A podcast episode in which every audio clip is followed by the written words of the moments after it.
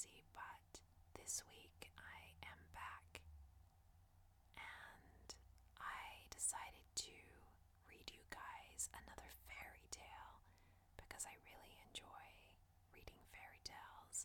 I think that they're just classic bedtime story material, and I don't know, I just find them really relaxing. So I hope that you guys enjoy them too.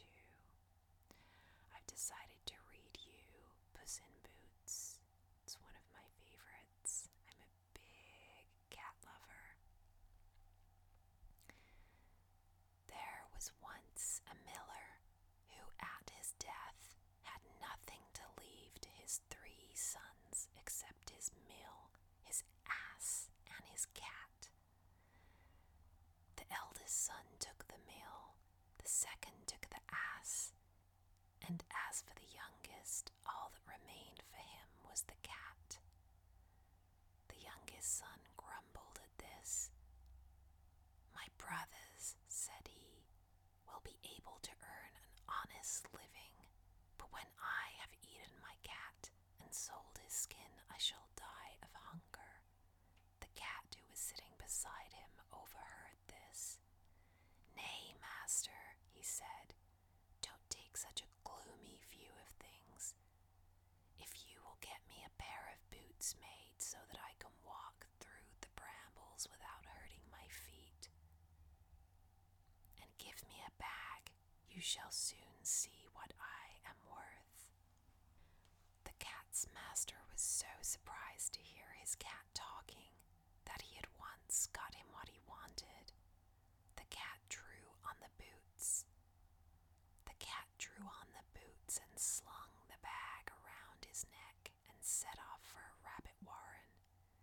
When he got there, he filled his bag with bran and lettuces and stretching himself out it as if dead, waited until some young rabbit should be tempted into the bag.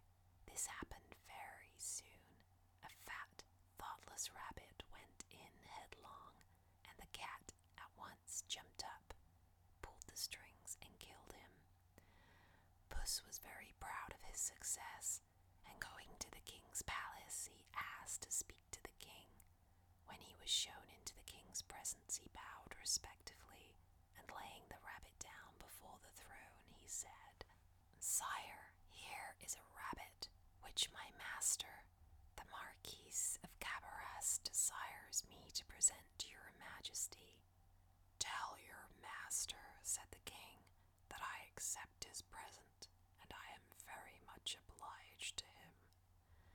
A few days later, the cat went and hid himself in a cornfield and laid his bag open as before.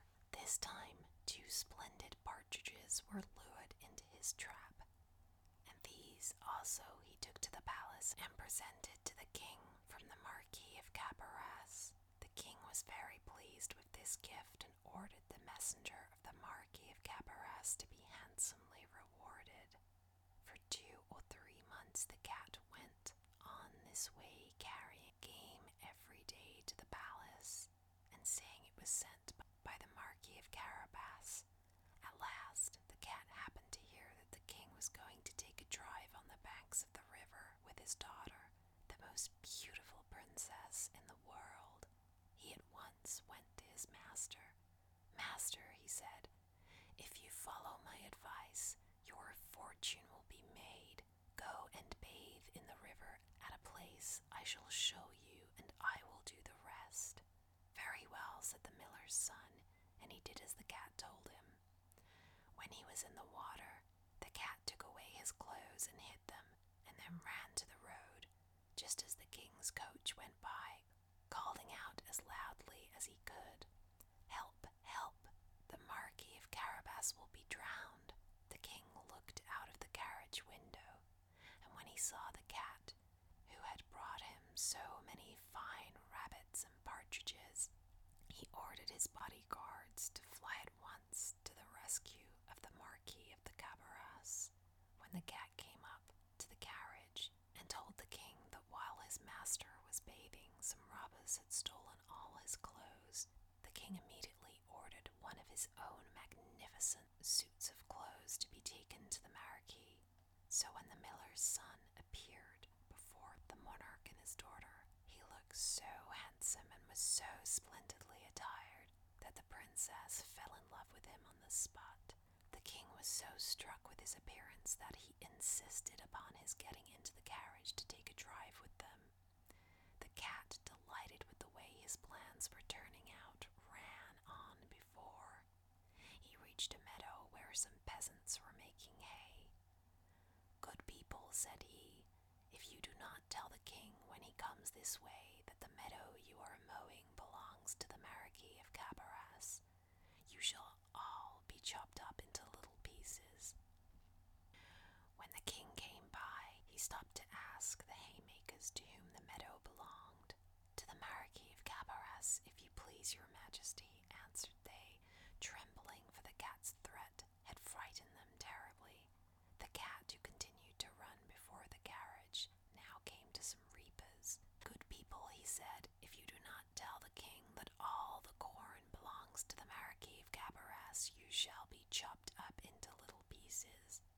The king again stopped to ask whom the land belonged, and the reapers, obedient to the cat's command, answered, To the Marquis of Carabas, please your majesty.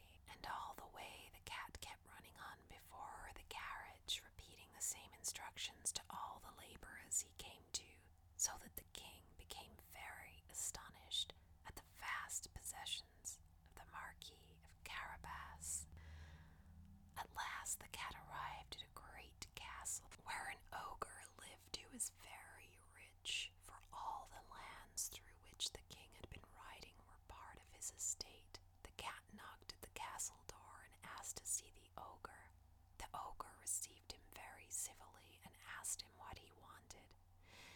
If you please, sir, said the cat, I have heard that you have the power of changing yourself into any sort of animal you please, and I came to see if it could possibly be true.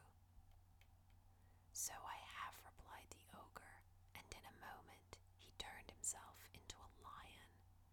This gave the cat a great fright, and he scrambled up the curtains to the ceiling.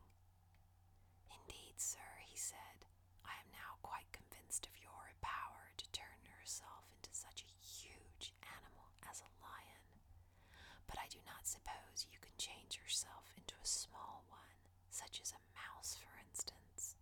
Indeed, I can, cried the ogre indignantly, and in a moment the lion had vanished, while a little brown mouse frisked upon the floor. In less than half a second, the cat sprang down the curtains and, pouncing upon the mouse, ate him all up before the ogre had time to return to any other shape. And when the king arrived at the castle gates, there stood the doorstep, bowing, saying, Welcome to the castle of the Marquis of Carabas. The Marquis helped the king and the princess to alight, and the cat led them into a great hall where a feast had been spread for the ogre. The king was so delighted with the good looks, the charming manners, and the great wealth of the Marquis of Carabas that he said the Marquis must marry his daughter. Marquis, of course, replied that he should be only too happy, and the very next day he and the princess were married. As for the cat, he was given the title of Puss in